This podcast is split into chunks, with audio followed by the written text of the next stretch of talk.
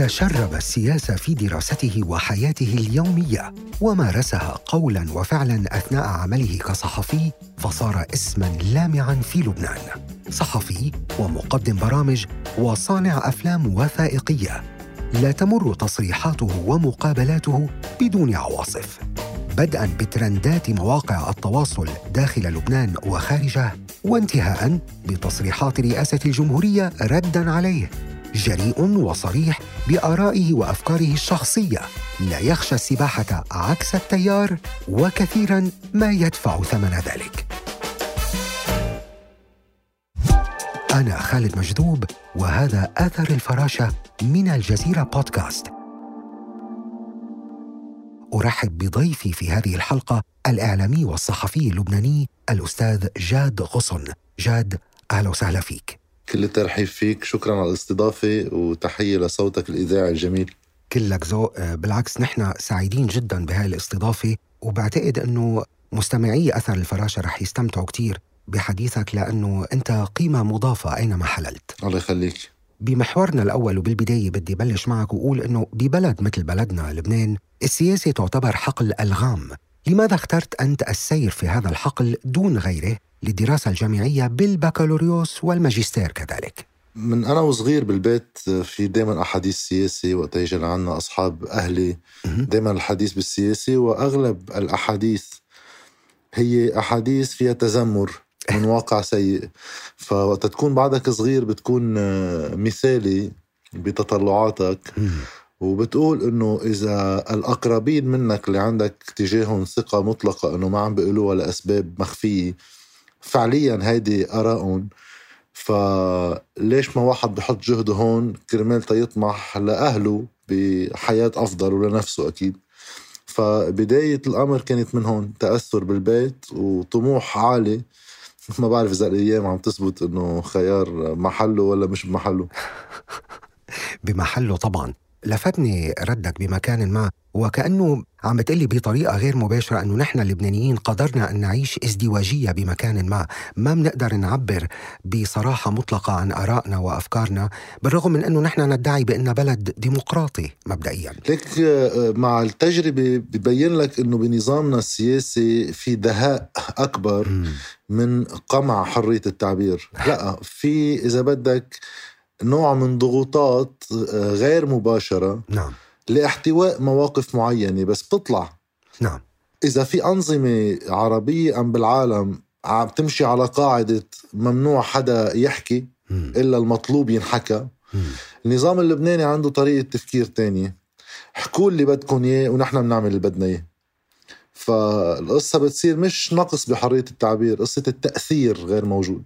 نعم. مختصر مفيد إنما يدل على عبثية هذا الواقع. طيب جاد رغم دراستك للسياسة أنت اخترت العمل كصحفي منذ بداية حياتك المهنية إلى أن احترفتها وأصبحت من الصحفيين البارزين بلبنان. كيف حصلت هذه الانتقالة من السياسة إلى الصحافة؟ بصراحة صارت بالصدفة أنا لم أختر الصحافة كخيار مباشر. مه. اللي صار أنه أنا وعم بنهي ال masters تبعي بالعلوم السياسية. نعم. التقيت بأصدقاء كانوا بيعملوا بمؤسسة إعلامية بعرفهم من أيام الجامعة قبل ال masters يعني بالبكالوريوس العادي. نعم. فبوقتها كانوا عم بيقولوا لي ليش ما بتقدم في حاجة للتلفزيون ال OTV اللي هن بيشتغلوا فيه نعم. لموظفين؟ قلت لهم خلوني اخلص ال masters. فكان جوابهم إنه فيك تعمل masters بالتوازي معه. فقلت بجرب. وإذ فتنا بهيدا المسار اللي بيصير يجرك. نعم. هلأ اذا واحد بده يفكر بطريقة هيك ريتروسبكتيف يعني بيرجع واحد بعيد النظر من بعد ما عرفنا شو عرفنا عن حياتنا ويمكن بنضج أكبر. بلبنان الحياة السياسية مقفلة إلا لعائلات نحن بنسميهم بيوتات للتفخيم بلبنان. أما لأحزاب هي فعليا طوائفية. الصحافة كما الجيش كما المؤسسات الدينية. بعد كما العهد القديم يعني بالسياسة هي المحل اللي فيك تعمل فيه ارتقاء اجتماعي بين مزدوجين بالسلم السياسي. إذا ما كنت من ضمن هالقنوات الضيقة تبع العائلات أما وكلاء الطوائف. نعم.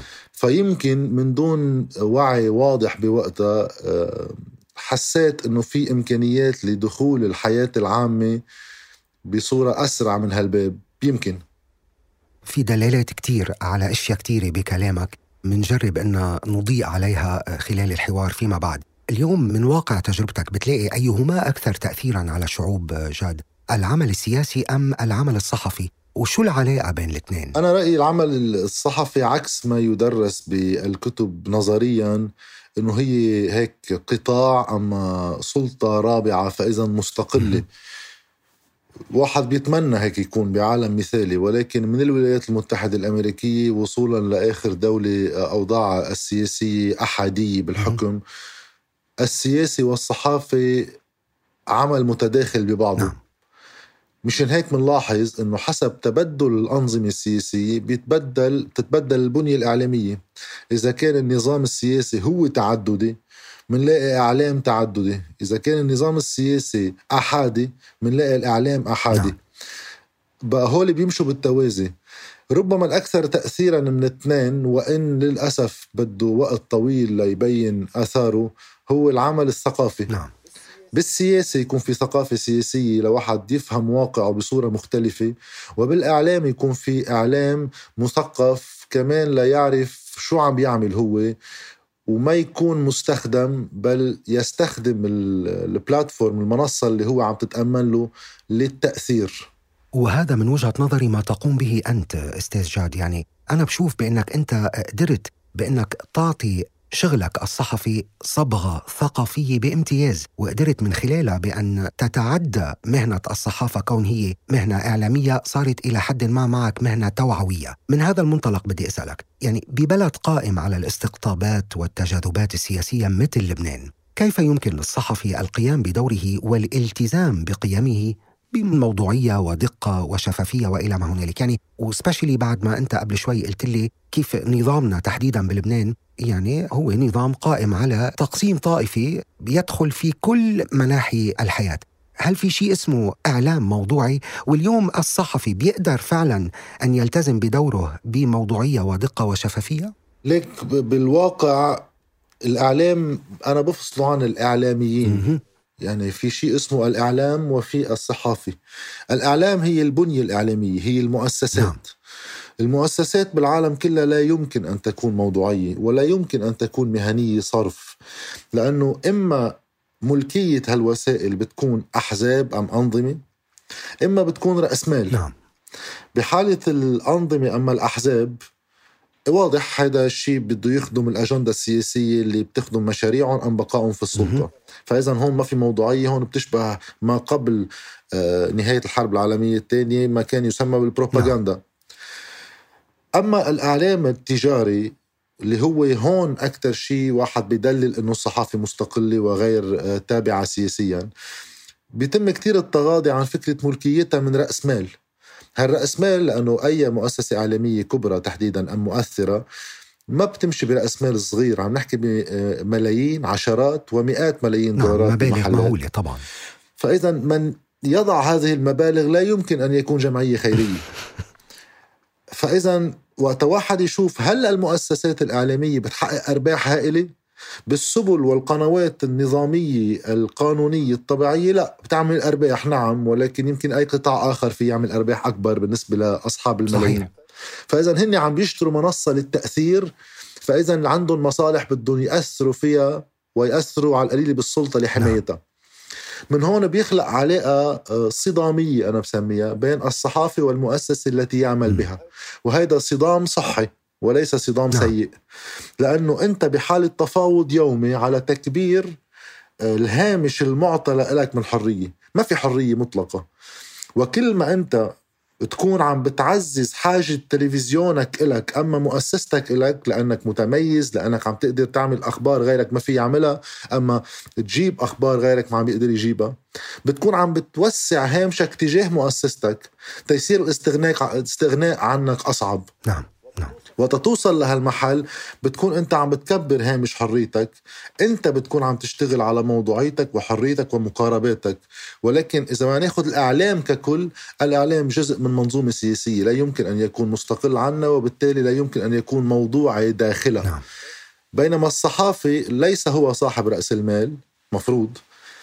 مفروض يكون عم ينطلق من مهام أما من آه، ثوابت ومبادئ مهنية ويجرب يحافظ عليها بهالطريقه، فاذا هي مسار أكثر من حاله توجد أم لا توجد. طيب عظيم، انطلاقا من هيدا المفروض quote unquote، طب اذا ما هي مهمة ودور الصحفي في لبنان تحديدا وفي العالم العربي بشكل عام؟ يعني يمكن كل بلد كمان بتختلف فيه الأولويات عن بلد آخر، يمكن لو كنا نحن بواقع صراع حربي بتتغير الأولويات. ولكن بواقعنا اللبناني مثلا وقت نحن نشوف إنه أزماتنا السياسية ليست أزمات ظرفية. إذا بنراجع تاريخنا آخر 100 سنة من وقت إنشاء دولة لبنان الكبير يعني. الأزمات هي آه، صنو النظام اللبناني. الاستثناء هي أيام الرفاه والاستقرار. فإذا وقت المهم يمكن بالنسبة لي كعمل صحافي الإضاءة على الإشكاليات القائمة محاولة التحقيق داخلها والبحث لإيجاد فعليا مسبباتها الحقيقية الظرفية اليوم ولكن أيضا وضعها في السياق العام التي من الذي من خلاله يعاد إنتاج الأزمات بصورة دائمة. بما أنه هالأزمات منا شيء ظرفي مش إنه استثناء علينا. بصير السؤال وقت تستجد علينا أزمة جديدة بدنا نكشفها ونحاول نفهمها ولكن بدنا أيضا نحاول نحطها بإطار أوسع. طب ليش هالأزمات عم تتكرر وتتكرر من دون أي خلاصات موصله بالنهاية نعم. هيدا الجانب يمكن من العمل الصحافي أنا بيستهويني أكثر بعد من الأحداث الراهنة أما الظرفية طب حلو انطلاقا من هذا الكلام لازم أسألك برأيك شو هو التحدي الأكبر اللي بيواجهك بعملية أو مسألة التأثير على عقول ناس بأغلبية هذه العقول؟ عقول فينا نقول عنها مبرمجة أو مؤدلجة خصوصا في ظل مجتمع يعاني من الانقسامات الطائفية والمذهبية مثل المجتمع اللبناني. شو التحدي الأكبر اللي بيواجهك كصحفي عنده هاي الرسالة بمهمة تغيير هذه العقول؟ وهل نستطيع تغيير العقول برأيك؟ بصورة فردية أكيد التأثير تبع أي عمل آه، بيوصل للناس إلا ما يكون عنده أثر على ناس غير ناس وبمستويات مختلفة ولكن التحدي الأكبر هو أنه بواقعنا اللبناني تم تشويه البنية السياسية والثقافية المتصلة بالسياسة عم بحكي بصورة آه، جماعية كبيرة يمكن. آه. تماما فالمشكلة أنه أنت عادة وقت تشتغل صحافي بهمك التأثير إما بسلطة قائمة تتعدل بأدائها أما تصحح أخطاء قامت بها أما التأثير بالرأي العام بإيصال الخبر بفداحته وبسوداويته أيام نعم. على أمل الرأي العام بيتدخل ويأثر بمسار الأمور أم بالحد الأدنى التقني التأثير بالجهات القضائية بيكون في موضوع عم بينفضح له أبعاد اخلال بالقانون أما بالنظام العام مفروض جهة قضائية تتدخل. هيك مهمة الإعلام خصوصا بعد الحرب العالمية الثانية بالديمقراطيات التي أنشئت بعدها. نعم. ولكن إذا أنت بنظام غير ديمقراطي بالمعنى الجد الكامل أي خضوع كل أطرافه السياسيين كما المواطنين لسلطة طبعا القانون. والمساءلة. والرأي العام تم تفتيته أم تبعثره بالهويات الطائفية تيصير آراء عامة. ما في رأي عام واحد ما في مجتمع بصورة موحدة بيتحرك. فبتصير أنت ما عم تخاطب حدا إلا أفراد عم تخاطب أفراد ولكن مش بالصورة الجماعية مش بالصورة السياسية. أوف. لأنه الدولة غير موجودة لتخاطبها. الدولة هي بس محل لتجتمع فيه القيادات الطائفية اللي هي فوق الدولة. فالدولة هي شكلي القضاء مستتبع من هذا البناء الشكلي اللي مملوك من أهل الطوائف فإذا هو لا يتدخل إلا بأمر وتحت سقف السلطة السياسية. والرأي العام تم تفتيته وتجزئته تحديدا بصورة أوسع بعد الحرب الأهلية وخلالها. فالتحدي الأكبر هو إعادة بناء البنية الاجتماعية السياسية السليمة. نعم. لأنه ما في صحافة من دون مرجعية. لأنه وقت يصير في أي إشكالية سياسية مفروض دائما يكون في مرجعية حل. إذا ما في مرجعية حل أكان بإشكال قضائي أم اختلاس أم فساد أم إجرام أم اغتيالات دائما النظام السياسي شغلته يحط لك من هي المرجعية المعنية بالحل. بلبنان في تجهيل لهذه الجهة وبيصير بالاتهامات الطائفية بين بعض تخلص كل القضايا باللا نهاية. نعم. وإذا كبرت القضية كتير بنخلص باللا غالب ولا مغلوب فإذا ما في خلاصة. فبصير العمل الصحافي ما عم بيقوم بشيء إلا إذا بيكون عمل تقليدي. إلا إنه يكون منصة فقط للسياسي يطلع على يعربش عليك ويحكي مع الناس من خلالك من دون ما يكون في محاولة آه، فلترات. هيك تحط فلتر بينك وبين الناس تتحاول شوي تواجه له هالسردية اللي عم بحاول يوصلها للناس. خصوصا إذا كانت لا تنطبق مع نعم. الواقع وهذا هو واقع الحالي ليس بسيط. الواقع الحالي اليوم للأسف صحيح تحدي مش بسيط تماما نعم. تفضل كمل تماما عدم بساطة هالتحدي هي بترجع من إنه أنت عم تتعامل مع عامل ثقافي مشان هيك أنا التشديد على آه، الجانب الثقافي من العمل نعم. السياسي نعم. لأنه الثقافة العامة تم تشويها بالحرب الأهلية بلبنان لصار بكثير من المحلات القوة هي اللي بتعطي حق نعم. لأنه بخلال أيام الحرب بطل مهم إذا أنت دكتور ولا عندك تخصص معين بقضية كبرى مهمة بالبلد يجب الاستفادة منك، السلطة المطلقة كانت للسلاح، من يمتلك السلاح في يكون أمي جاهل ولكن بيقدر يسيطر على حي ومنطقة. صحيح. وهون صار في هزيمة للمجتمع بالتسليم لهذا الأمر الواقع لأنه الحرب استمرت على يعني على الرغم من كل ارادات الناس اللي كانت لا تريدها وهذا الشيء استمر بعد الحرب بأنه اجى السلم لتكريس انتصار زعماء الحرب من خلال قانون العفو عن جرائم الحرب وإدخالهم غيروا البدلة من بدلة من بدلات اغلبها لونها زيتي نعم من البدلة العسكرية إلى البدلة الرسمية بربطة نعم. عنق وبدلة نعم. رسمية بقى المجتمع صار متكيف بكثير من مش كله أكيد بس بكثير أجزاء منه مع إنه الحق للقوة وما فيك تقارع بمنطق الحق المجرد. بيقول لك معك حق برافو عليك ادمي بس ما بيطلع منها شيء فبصير في تسليم من جديد الامر الواقع. وهذا أنا برأيي فكر انهزامي مش لازم يكون موجود إذا في مجتمع عم يبحث عن تغيير بواقعه. نعم نعم. يعني الواحد لازم يصفن كتير بماهية الكلام اللي أنت عم بتقوله. بدنا ننتقل إلى المحور الثاني بحديثنا معك. بالرغم من أنه خبرتك بالإعلام والصحافة يمكن منا خبرة لا تقاس طبعا بعدد السنوات إنما هي تعتبر يمكن لا تتجاوز عقدا من الزمن لكن أنت قدرت بوقت قصير نسبيا أن تحفر بصمتك الخاصة وأصبحت اسما بارزا على مستوى الصحافة في لبنان. الكل بحب يعرف اليوم لما بيطلع قدامه اسم جاد غصن إنه كيف قدر هالشاب إنه يحقق هذا النجاح أو هذا الإنجاز بهذا الوقت. كيف استطعت أنت تحقيق ذلك؟ هلا في كتير عوامل أنا أول شيء بدي أشكرك من جديد آه العوامل بداية بده واحد يعني مع كل الأسباب اللي كنا عم نحكي عنها بالصورة السوداوية اللي عم نعيشها لبنان بعده بيمتاز نتيجة تركيبته غير الأحادية الطائفية نعم. إنه خلق هامش من الحرية، إيه بلبنان فينا نقول بدنا اياه تقريبا، أكيد في ضوابط وفي اغتيالات وفي تخويف، فلو عندك الحرية بقول ما تريد أيام آه، بصير الواحد هل بده يعمل رقابة ذاتية، كله موجود، ولكن بالشكل العام بعد لبنان في هيدي المساحة من الحرية. هالمساحة من الحرية بتعطي فرصة لمين ما كان آه، يبرز عشرت يستغل الحرية من خلال آه، كفاءة معينة يقدر يحصلها. لأنه الحرية من دون كفاءة ما لها معنى.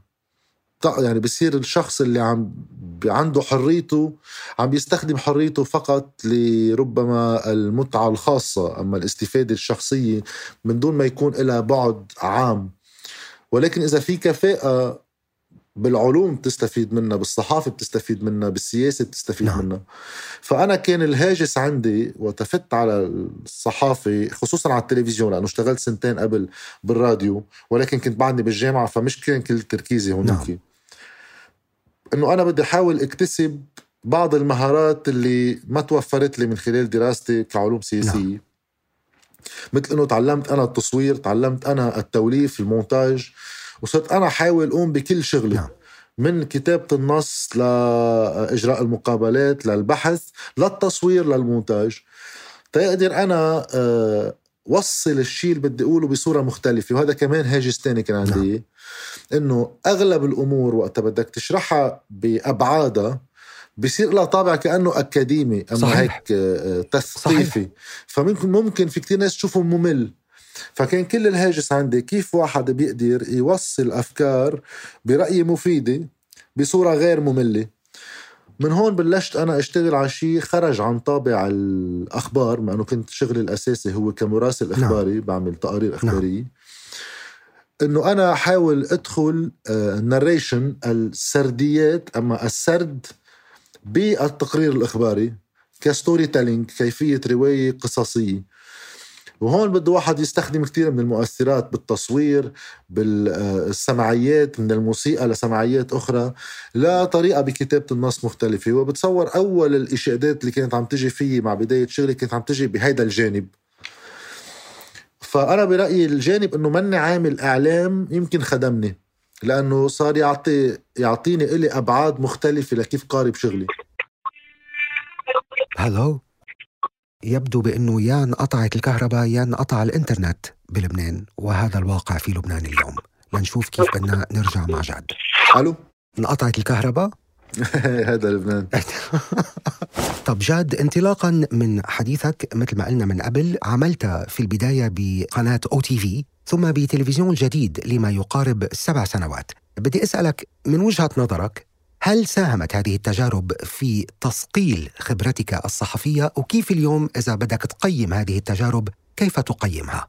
لا أنا بالنسبة لي كانت أساسية نعم. وخصوصا أنه أنا ما تخصصت بالإعلام تخصصي كان بالعلوم السياسية بما أنه أنا جاي من هيدي الخلفية كان في حاجة أكيد ملحة كمان لتجربة العمل الصحفي على الأرض بالواقع نعم. تقدر الجانب اللي أنا مفقود بتدرج العلمي ادخلوا من خلال التجربة. فمن آه، خلال هالتجارب كلها أول شيء صار عندي فهم شوي للتقنيات لكيفية العمل الإعلامي ثانيا آه، بصير بالممارسة واحد بيقدر يعرف حاله على المضبوط أي جانب من الصحافة بيستهوي أكثر. نعم.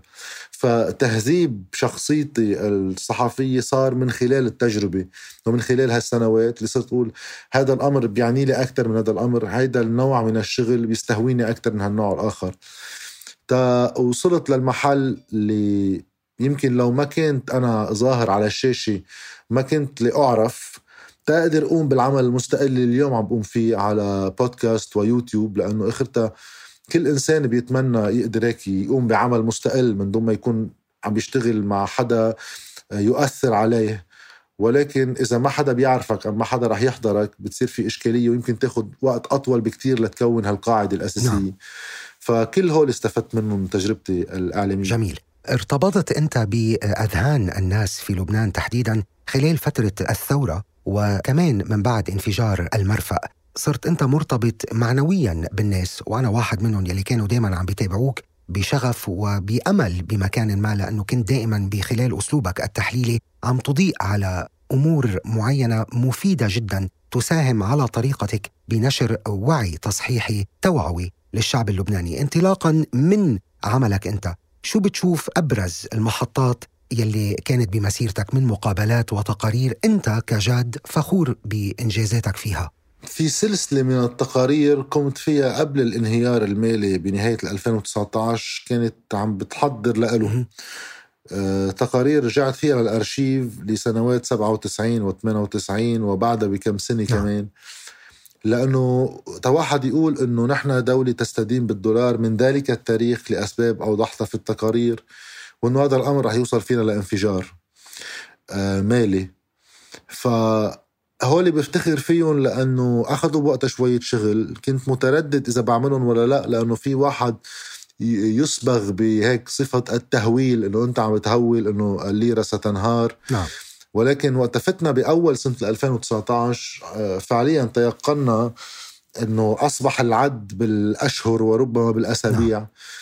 فقبل ما تجي سرديات السلطة لتخبرنا شو الأسباب اللي هن بدهم إيانا نقتنع فيها إنه هاي أسباب الانهيار المالي واحد خليه يخبر من خلال الصوت والصورة من دون كتير تدخل مني شو اللي صار ولوين نحن رايحين هولي أنا عزيزين علي ولكن ربما أفضل يعني أما أحلى أو أمتع الأعمال اللي قمت فيها على الصعيد الشخصي هو الوثائقي مع زياد نعم. الثاني اللي فرصة يعني نادرة أتيحت لي إنه بقينا حوالي سنه ونص آه، عم نصور مع زياد الرحباني باستوديو بالحفلات بالتحضيرات وعدة مقابلات وما كنت عم بعلن عنها وجمعها عندي وتاخد معي شوية وقت ترجع لطلعناهم وثائقي بأيلول 2019 نعم ما اسم هذا الوثائقي جاد وإذا الواحد بحب يشوفه وين بيقدر يحصل عليه أنا مثلا مش شايفه هذا الوثائقي وبهمني جدا أنا كثير بتمنى إذا بتشوفه بتعطيني رأيك فيه أكيد. على صفحة البودكاست تبعي على نعم. يوتيوب آه، جاد نعم. غصن نعم. إذا بينكتب كمان بالسيرش زياد الرحباني من بعد هالعمر في أيلول عام 2014 التقينا زياد الرحباني في المركز الثقافي الروسي عنوان الاحتفال يوم ذاك كان يشير إلى سنه 59 بزيادة اليوم من واقع هذه التجربة إذا بدي أسأل جاد كيف تصف الصحافة في لبنان في ظل الوضع الاستثنائي اللي عم بمر فيه البلد كيف تصف الصحافة في لبنان اليوم؟ الصحافة بلبنان بشكل أساسي بوضع مختل كما هو وضع النظام السياسي نعم. جزء أساسي من الإعلام بعده مملوك من أحزاب منذ زمن طويل يعني ولكن حتى الإعلام التجاري يتخبط بإشكاليات المادية اللي رافقت الانهيار المالي والتخبط المالي بيفتح الأبواب على من يشاء منهم ما أنه ما في دليل ما في واحد يعمم تهمة أنه يبحث أكثر في المال غير النظامي المال المعقول يجي بالسياسة أما آه، تأثير بعض اللوبيات المصلحية. فهيدا لأنه ما في تنظيم لحالة إعلام لواحد يحصنه من التدخلات ومن التأثيرات السياسية هذا الواقع عم نعيشه بلبنان ولكن من جهة أخرى سهولة و آه، عدم كلفية المنصات اللي عم توفرها شبكة الإنترنت المنصات البديلة نعم. عم تخلق كمان هيك فسحة لواقع إعلامي مختلف بيقدر واحد يختار منه من يراه أقرب للنظرة الإعلامية اللي هو بيتمناها لأنه صارت غير مكلفة كتير أكيد بعد بدها بالحد الأدنى بدنا بدها رأس مال بسيط ولكن بيقدر عليه شخص أو شخصين يعملوا شيء ولو بسيط بشكل إنتاجه ولكن من حيث المضمون عم بتوفر لنا إمكانية إنه واحد يقدر يستقل استقلال كامل وهذا الشيء لازم واحد يضوي عليه كمحل هيك لفسحة من خارج الإعلام التقليدي يقدر فيها يشوف آه، شيء مختلف. نحن بمرحلة انتقالية من شيء إلى شيء وربما الأزمات كما ربما إذا ما بذكر إذا ذكرتي ما عم تخوني جرامشي آه، بيقول إنه الأزمة هي عندما تكون أنت عم بحالة انتقالية آه، الشيء اللي خرجت منه اللي عم تخرج منه انتهى والشيء اللي عم تتجه له بعد لم يبدأ. ولم يصبح معروفا نعم. فبتصير بمرحلة بالنص مأزومة نعم. نحن بهيدي المرحلة الوسطى الإشكالية إنه بدل ما اللبنانيين يكونوا من خلال سلطتهم السياسية عم بيحاولوا يوجهوا الانتقال لشيء هادف هن بدهم إياه اراديا نوصل عم بيصير الانتقال باللا قرار وكأنه في آه، سيارة مسرعة من دون آه، قيادة نعم. ما حدا عم بيسوقها. فبتصير هالمرحلة الانتقالية أليمة وما في إلها أفق. فبصير الألم ما عم تقدر تحسبه على نفسك. آه، تضحية يجب القيام بها لأنه رح نروح على محل أحسن. منحسها تضحية فارغة من دون أي هدف. وهيدا هو يمكن المحبط بحالتنا. يعني بما أنك يعني اقتبست لجرامشي أنطونيو جرامشي فينا نقول كمان كلمة علموا أنفسكم لأننا سنحتاج إلى كل ذكائنا. هذا الكلام قديش اليوم بينطبق على الواقع اللبناني وقديش نحن فعلا عم نعلم أنفسنا أم أن يعني الأمر صار وصلنا إلى يعني وضع ميؤوس منه؟ إيه لا آه، تعليم النفس أساس. ولكن ربما بالحالتنا بعد في شيء آه، آه، قد يكون حتى أهم اللي هو يجب أن نعود لنتعلم ونتذكر ما هو معنى ان نغضب ما ممكن نستمر بهالتسليم الكامل ونبقى بلا أي شعور تجاه سلطة سياسية عم تسرقك وعم بتبذر كل مقدرات بلدك وأجيال القادمه يعني إذا واحد حتى بعمر كبير اولاده وأمنه فهذا الواقع أقله يواجه بغضب. نعم. وقت ما يكون في غضب بصير حتى الفهم والدراسة والعلم لأي غاية إذا ما بدنا نواكبها بفعل. فهون محلنا الأصعب. في تقرير قمت فيه بالزمانات وقت بدأت الثورة آه، أما الانتفاضة أنا بفضل سميها آه، حتى القردة كانت لتثور باختبار قاموا فيه بمختبر وقت حاولوا يميزوا بين آه، قرد وقرد سعدان وسعدان بقفصين أعطوا الأول خيارة كجائزة طردي على قيامه بعمل ما والثاني أعطوه عنب. وتميزوا بين اثنين الأول صار بده يكسر القفص. نحن في بلد عم بينهب بأمه وأبوه غير معقول إنه نكون مسالمين. هاي بطلت سلمية هذا صار إذعان. شاهدت التقرير على فكرة من التقارير اللي استوقفتني لك وكان في رمزية عالية ودلالات إلى أبعاد مهمة جدا. طب جاد بعرف أنه الموضوع معقد جدا ما بنقدر نختصره ببضعة كلمات أو بضعة جمل. إنما يعني برأيك من هو الطرف الداخلي ومن هو الطرف الخارجي؟ خلينا نقول الذي يتحمل المسؤولية الأكبر حول ما يجري في لبنان اليوم. أنا رأيي هي مشكلة نظام الكل الداخل وكل الخارج. ليش؟ الفاصل بين الداخل والخارج يقوم عندما يكون هناك دولة. نعم. بتصير هي الدولة الشرعية اللي تطفيها بقانونها ومؤسساتها وحكومتها ومجلسها وقضائها هو ما يسمى لبنان الداخل. وكل شيء من خارجه بصير حدود حدود الدولة. طيب بس وقت نحن نشوف أحزاب كل حزب من هذه الأحزاب مرتبط عضويا بخارج ما. ما بتعود تعرف هو خارج ولا داخل اللي عم يشتغل فيك. ما هو الداخل بأمرة خارج والخارج عم يشتغل لأجندات خارجية بتاعنا بمصالحه له ولكن على أرضك نعم. إلك. طيب وقت تصير الدولة بدل ما تكون هي كيان قائم بذاته هي فقط محل لتجتمع فيه القوى السياسية لتنظيم خلافاتها هي بين بعض مش لإدارة بلد ومصالح بلد. بصير عندك مشكل اسمه مشكل نظام. نعم. فربما الإشكالية الأكبر اللي بحاجة لمعالجة وهون بغض النظر من هو الطرف الذي سيحكم إذا أنا بوافق عليه ولا ما بوافق نعم. عليه. نحن بحاجة للبنان ليصير في عنا مركز اتخاذ قرار مركز حكم فوق كل القوى السياسية. طالما الحكومة في لبنان ليست هي مركز اتخاذ القرارات ما في حل. لأنه كل حزب عنده قدرة. إذا طلع قرار لم يعجبه يعني من الحكومة ما ينفذه ما يطبقه وما يكون في أي تبعات لهذا الأمر.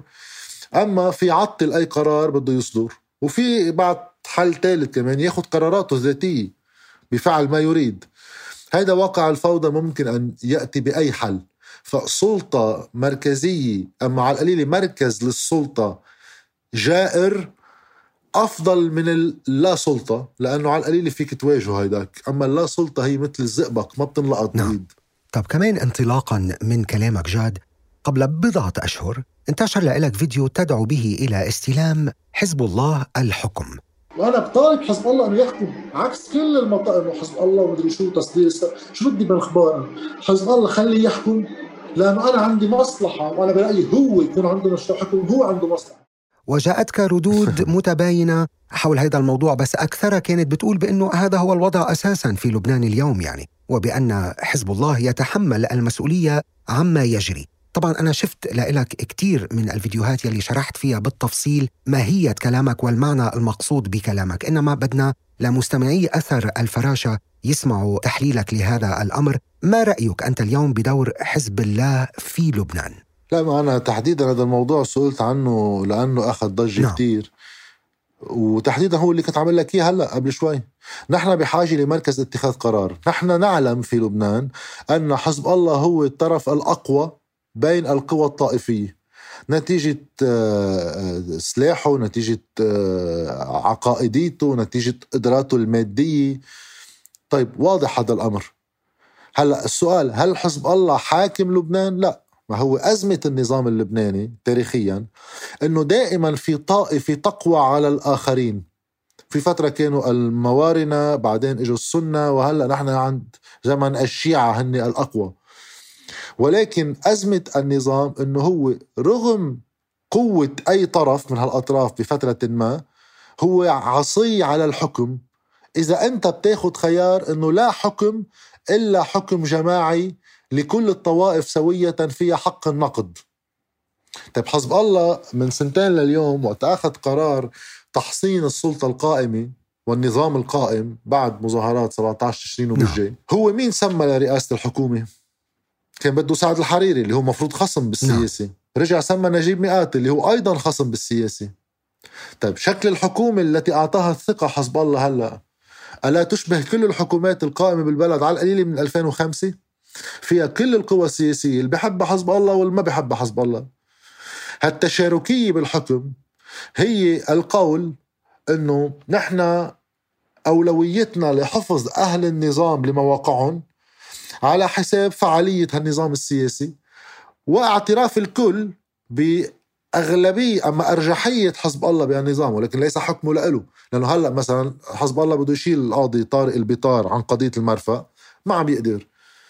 هلا أليس هو الأقوى؟ التأثير الأكبر الفعالية الكبرى؟ بلا مش هيك هو الآن يتحمل المسؤولية الأكبر بما يحصل. طيب بس ما بدنا نشوف كمان تداعيات هذا الأمر وإذا حيقدر ولا لا لأنه قدر أنه يشيل اللي قبل القاضي بيطار. هون بدي يكون محامي الشيطان لدقائق. إيه؟ وقال لك أنه طيب بس يرى البعض بأنه الحزب هو المسؤول الأول عن الوضع السيء الذي يشهده لبنان اليوم سواء بتعطيله لمؤسسات الدولة أو بتدخلاته الخارجية أو بسعيه لفرض السيطرة جاد كيف ترد أنت على هذه الادعاءات؟ حزب الله أصبح أحد أركان وأعمدة النظام السياسي اللبناني المعتل نعم. هيدا الواقع هلأ اللي بيصوب فقط على حزب الله إنه بس المشكلة مع حزب الله. أنا برأيي يؤدي خدمة لأركان النظام. لأنه بكل بساطة الحجة آه، مفروض آه، تقع على أي منطق واحد يحاول يحاجج فيه. طيب صحيح. السؤال هل الأزمات اللبنانية بدأت مع حزب الله؟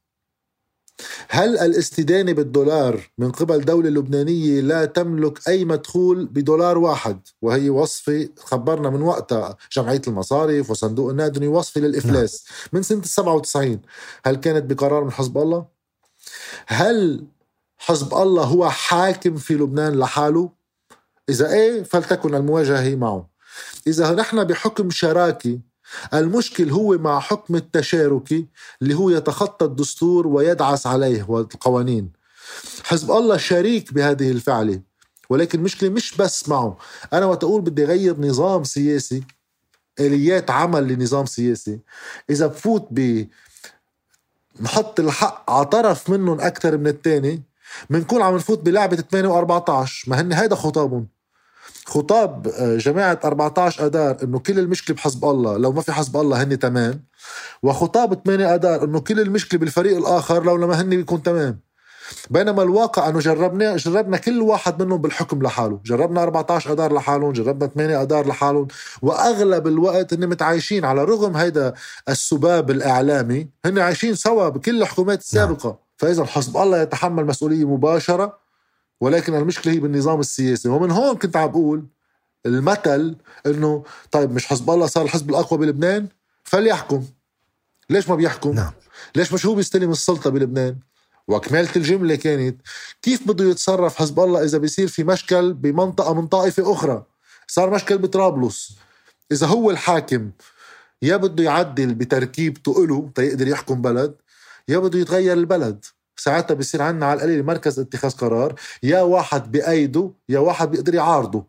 أما الواقع تبعنا اليوم إنه ما فيك تعارض شيء. على راية زياد الرحباني بآخر الثمانينات بيقول جملة تتقدر تعمل ثورة على النظام ببلد مثل لبنان لازم بالأول تعمل ثورة لتعمل نظام. نعم. لأنه أنت عم بتثور على لا شيء ما في نظام بلبنان وها قوة نظامنا إنه ما له مركز اتخاذ قرار. بقى ما بتقدر تكسر مثل رأس الدولة مثلا شو بعرفني بمصر. ولا بأي دولة أخرى.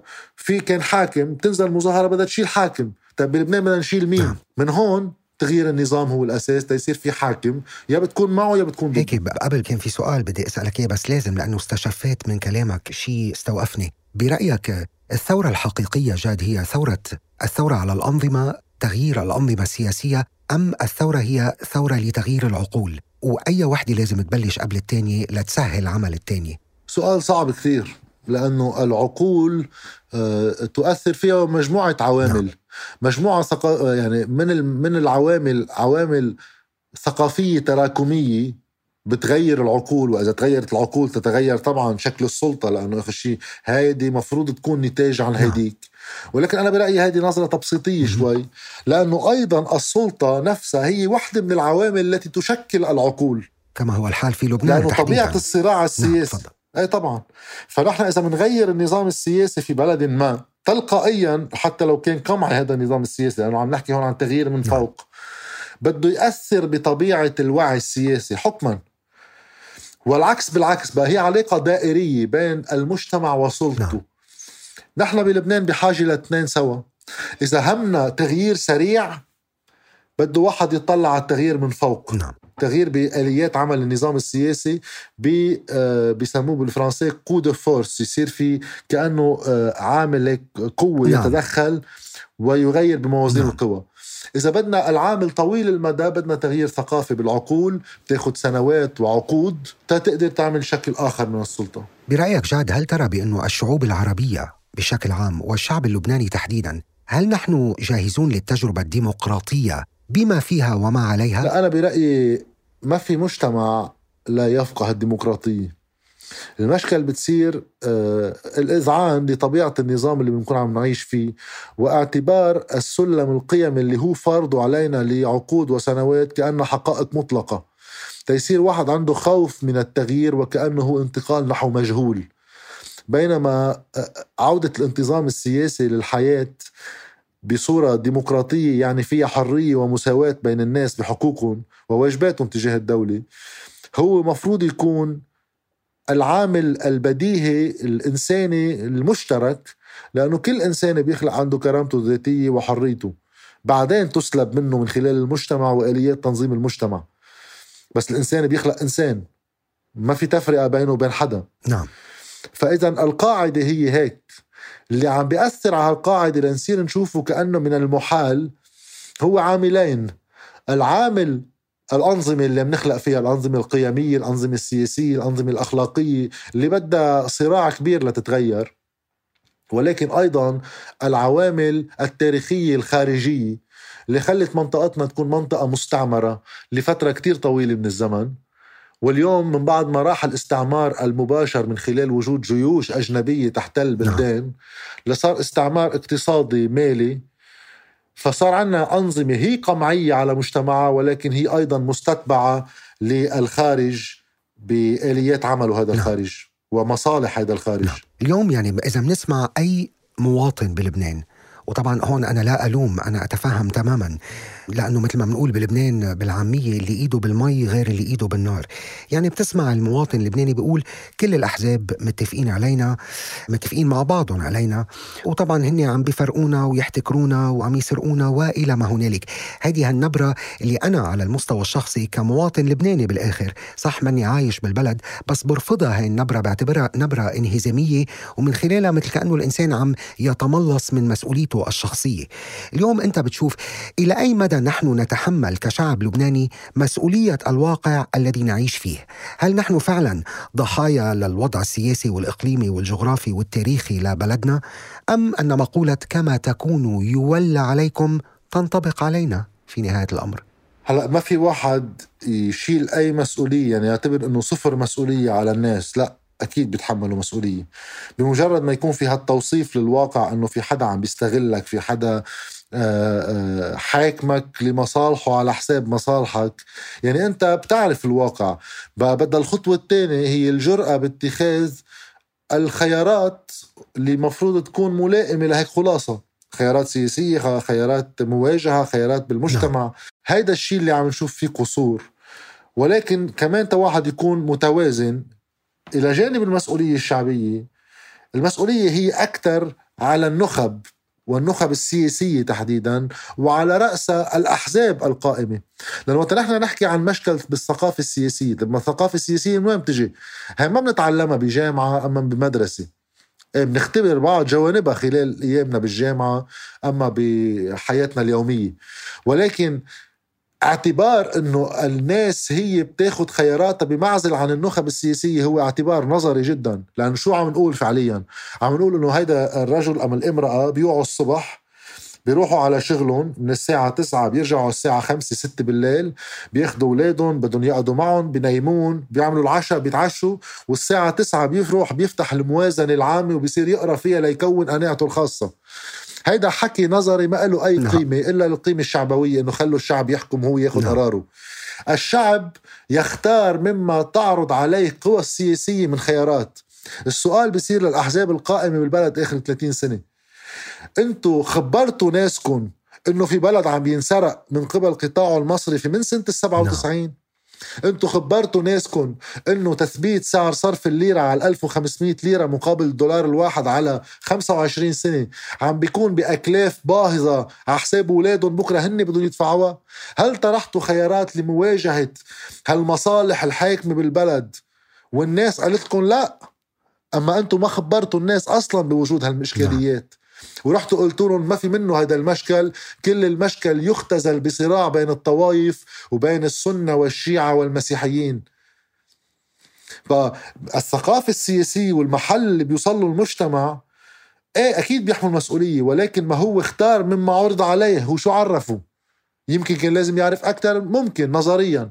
ولكن بالتطبيق الواقعي المسؤولية الأولى تقع على النخب السياسية من الصحافة والإعلام وصولا للقيادات السياسية اللي ما ضوت على المواضيع التي هي مصيرية بالنسبة لوجود مجتمع أما تبديده. جميل. قبل ما أقفل هيدا المحور وننتقل إلى المحور الأخير من حوارنا بدي بسرعة أقول لك أنه جاد كيف بترد على أو ماذا تقول للناس يلي هيك سجلوا موقف استهجان لكلامك حين دعوت استلام حزب الله الحكم؟ وقالوا أنه طب هذا الكلام يتناقض مع دعوات سابقة لجاد كان يدعو فيها لقيام مجتمع مدني في دولة علمانية. ماذا تقول لهم؟ صراحة اللي بيقول هذا الحديث هذا في خبث منهم لأنه كل اللي بيحضر هذا الحديث بيعرف أنه أنا وقت عم بقول حزب الله يحكم آه ك لضرب مثل عن الشيء اللي هلأ كنت عم بقول لك إياه، إنه نحن عنا حاجة ليكون عنا مركز لاتخاذ قرار. اللي اللي كنت عم بقوله أنا إنه حتى إذا حزب الله بيحكم أفضل من واقعنا. وبوقتها بالأحاديث اللي صارت لاحقا وسئلت عن الموضوع قلت لهم أنا بفضل رياض سلامه اللي كل يوم أنا بنتقده حاكم مصرف لبنان على أدائه.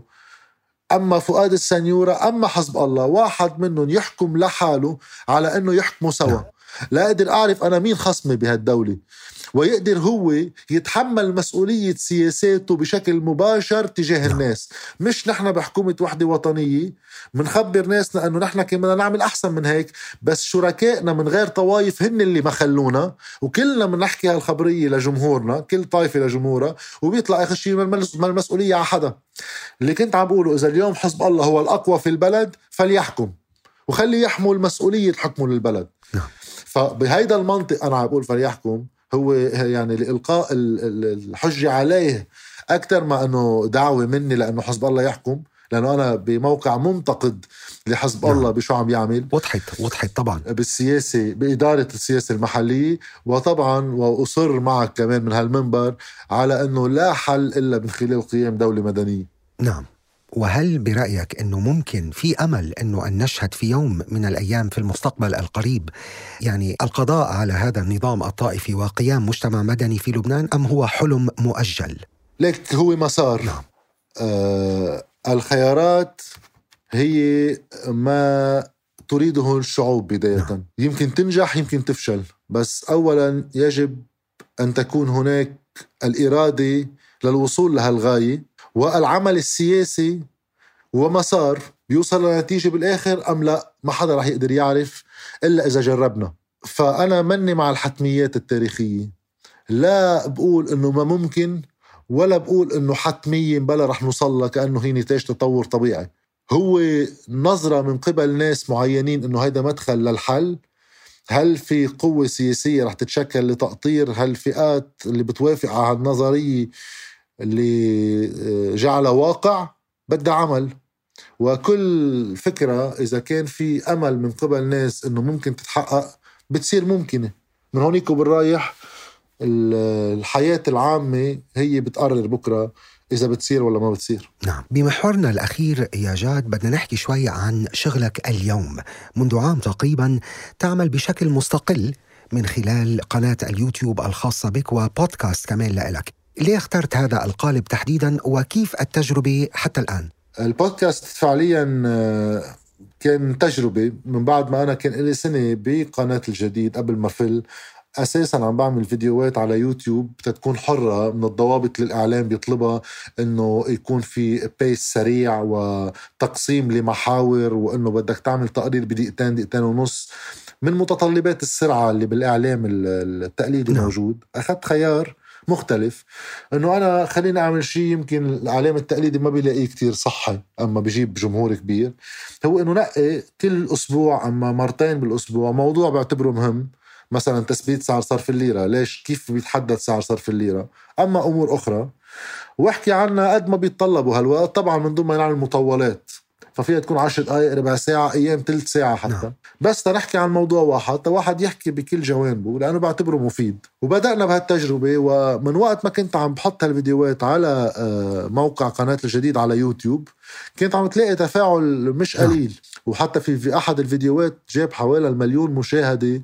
وقت استقالة قبل استقالة حكومة سعد الحريري بآخر 2019 فوقتها آه، استقلت من تلفزيون جديد وبطلت برحلتي لتلفزيون الشرق توقفت. قررت إنه هات لنجرب. إذا بقوم بهالتجربة لحالي من دون ما نرجع على اعلام بحاجة لكل هالغلبة بمحاولة خلق الهامش الخاص نعم. لإلي. وبلشت فيه وما كان عندي يقين إذا بأمن مردود مالي بقدر أعيش منه ولا لا. وتبين لإلي إنه لا أول شيء في مشاهدة وفي إقبال على هيك محتوى وهالاقبال بيأمن ما يلزم لواحد يقدر يعيش حياة كريمة. نعم. فمن هون وبالرايح هلأ يمكن تحديات بتصير كيفية توسيع هذا العمل توسعة هذا العمل ليصير يشمل جوانب أكثر ويصير في ناس مختلفة عم تطلع عن هالمنصة مش أنا لحالي. ولكن هذا بده قدرات مادية. إن شاء الله إذا بيبقى نمو هيدي ال channel على يوتيوب والبودكاست بشكل عام بالمسار اللي هو فيه. إن شاء الله قريبا بنبلش خطوات أولية. نحو هيك النمو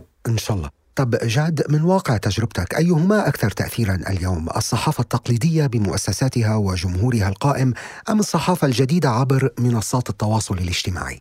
لا طبيعي بعض الإعلام التقليدي بالمحطات الكبرى هو الأكثر تأثيرا. يعني إذا بيصير في حدث كبير بالبلد الناس تلقائيا بتتجه نحو المنصتين يعني المنصة التقليدية كان تلفزيون ولا غيره والمنصة الحديثة الرقمية. ولكن بعد شرعية القنوات التلفزيونية يعني مصداقيتها عند الأحداث الكبرى في حال لا سمح الله صار حروب ولا اغتيالات ولا إشكالات تلجأ للإعلام التقليدي لأن عنده القدرات المادية أنه يعمل تغطيات مباشرة وين ما كان بالدنيا. صحيح صحيح. ولكن صار عم بينازعوا وإن مش بمستواه بعد الإعلام الرقمي. هلأ المنصات منصات التواصل الاجتماعي هي بحد ذاتها إذا ما بناخذها كمنصات إعلامية على المواقع يعني تويتر أم فيسبوك هو بحد ذاته لأ تأثيره كبير وبالغ جدا. ولكن البودكاست وويب سايتات معينة للأخبار بعدها ما بتقدر تنافس لحالها نعم. فالناس بتتأثر بالجو العام إذا بدك على مواقع مواقع التواصل ولكن للخبر نفسه بأيام الأحداث الكبرى بعد الوسائل التقليدية صرنا عم ندخل وهون كنا عم نحكي قبل شوي عن إنه هالمنصات عم تقدر تخلينا بكلفيات قليلة نقدر نبلش هيك نواة لمؤسسات صغيره نعم. آه، وأنا برأيي هذا الشيء عظيم جدا. صحيح. طب رأيناك في قناتك على اليوتيوب رأينا عودة نحو العلوم السياسية باستضافة مؤرخين ومثقفين إلى جانب الضيوف الصحفيين طبعا. هل بتعتبر أنه جمهورك شعبي وعام أم نخبوي ومختص؟ ومن تسعى لتستهدف أكثر؟ آه، وقتها أنشأت هيدي القناة ما كتير فكرت إنه أنا بدي أستهدف فريق معين متخيل ببالي.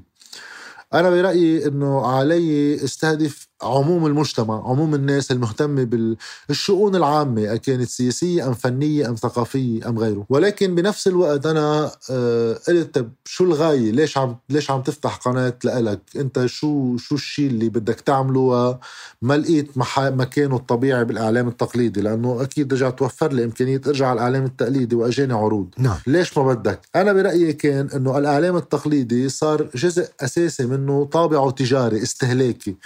ما بيهمه شو بهمه آه، قدر الاستهلاك وليس ماهية الاستهلاك. المهم نجيب كمية من المشاهدة عالية. أنا برأيي صارت الأخبار بكثير من المحلات هي أخبار السياسيين وليست أخبار السياسة. نعم. بقى كل هالعوامل جيت قلت طيب لكن خلينا نشوف كيف في واحد يرجع على المضمون. هلأ هل المضمون السياسي هو نخبوي؟ إن شاء الله لا، إن شاء الله يصير عام. وإن شاء الله يكون عام. لأنه أنا ما عم بيجي صعب المواضيع أنا عم جيب المضمون نفسه تبع النقاش السياسي وناقش فيه بطريقة تكون مبسطة مفهومة آه معقده ومش تصير نظرية على الحي. نعم. ولكن آه هيدا الشيء إذا بقي اما أعتبر إنه هو نخبوي بيكون كأنه عم نقول إنه الناس هي تريد أخبار السياسيين إنه فلان التقى بفلان وفلان سب فلان أما مدح بفلان. هم مهمين ولازم واحد يعرفهم لأن بيأشروا لواقع ما. ولكن هم ما ممكن يكونوا أهم من مضمون ليش بلبنان ما في كهرباء؟ ليش صار في انهيار مالي بال 2019 نعم. ليش عنا قضاء مستتبع؟ بقى أنا برأيي هو اثنين مهمين. الأولى إذا متوفرة على الإعلام التقليدي ممتاز طيب بس ما ممكن يكون في حجب تام للثاني وهذا اللي عم حاول أقوم فيه. نعم. هلا أنا كخالد بشوف من وجهة نظري طبعا وهذا الموضوع سبجكتيف يعني شخصي أنا بشوف أنت تقوم بحملة توعوية بمكان ما مهمة على الصعيد اللبناني لأنه تساعد الناس على فهم أسباب الأزمة الحالية وابعادها، يعني في حلقات آه، تناولت فيها قانون ال capital control، مخالفات وزارة المال، السبيل إلى استرجاع أموال المودعين وما إلى ذلك. اليوم كيف تستطيع منافسة المؤثرين التقليديين والوصول للجماهير الأصغر عمرا بمحتواك يلي يراه البعض ثقيل نسبيا؟ هلا أنا ماني يعني بال mindset تبعي بكيفية هيك. وين أنا في ذهنيا أنا ماني حاطط ببالي نعم.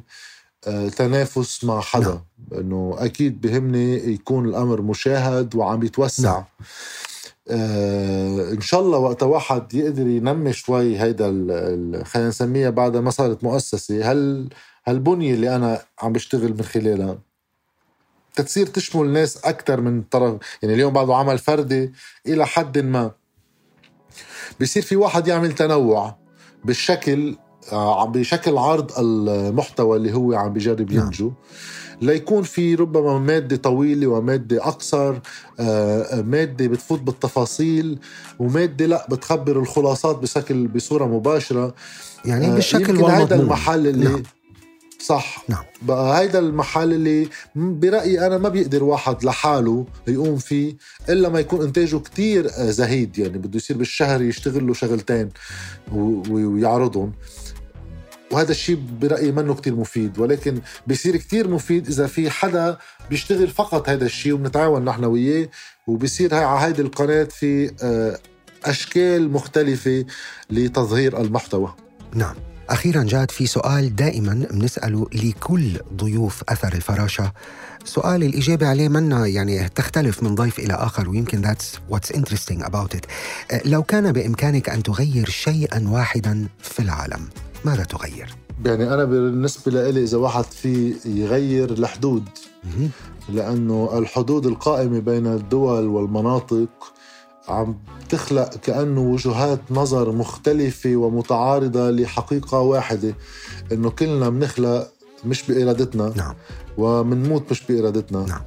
فأقله واحد خلال الفترة الفاصلة بين هالحدين يلاقي طرق سلمية وفرحة للعيش الإعلامي والصحافي اللبناني الأستاذ جاد غصن شكرا لحوارك المثقف والثري أسعدتنا بحضورك الله يخليك كل الشكر لك. لا تنسى تفعيل جرس الاشتراك لتصلك حلقات البرنامج اولا بأول. وإذا أعجبتك الحلقة لا تنسى مشاركتها مع من تحب. أنا خالد مجذوب وهذا أثر الفراشة. كتابة وتحرير خالد مجذوب كوثر أبو سعدة محمد حمد محمود النجار عبيدة غضبان.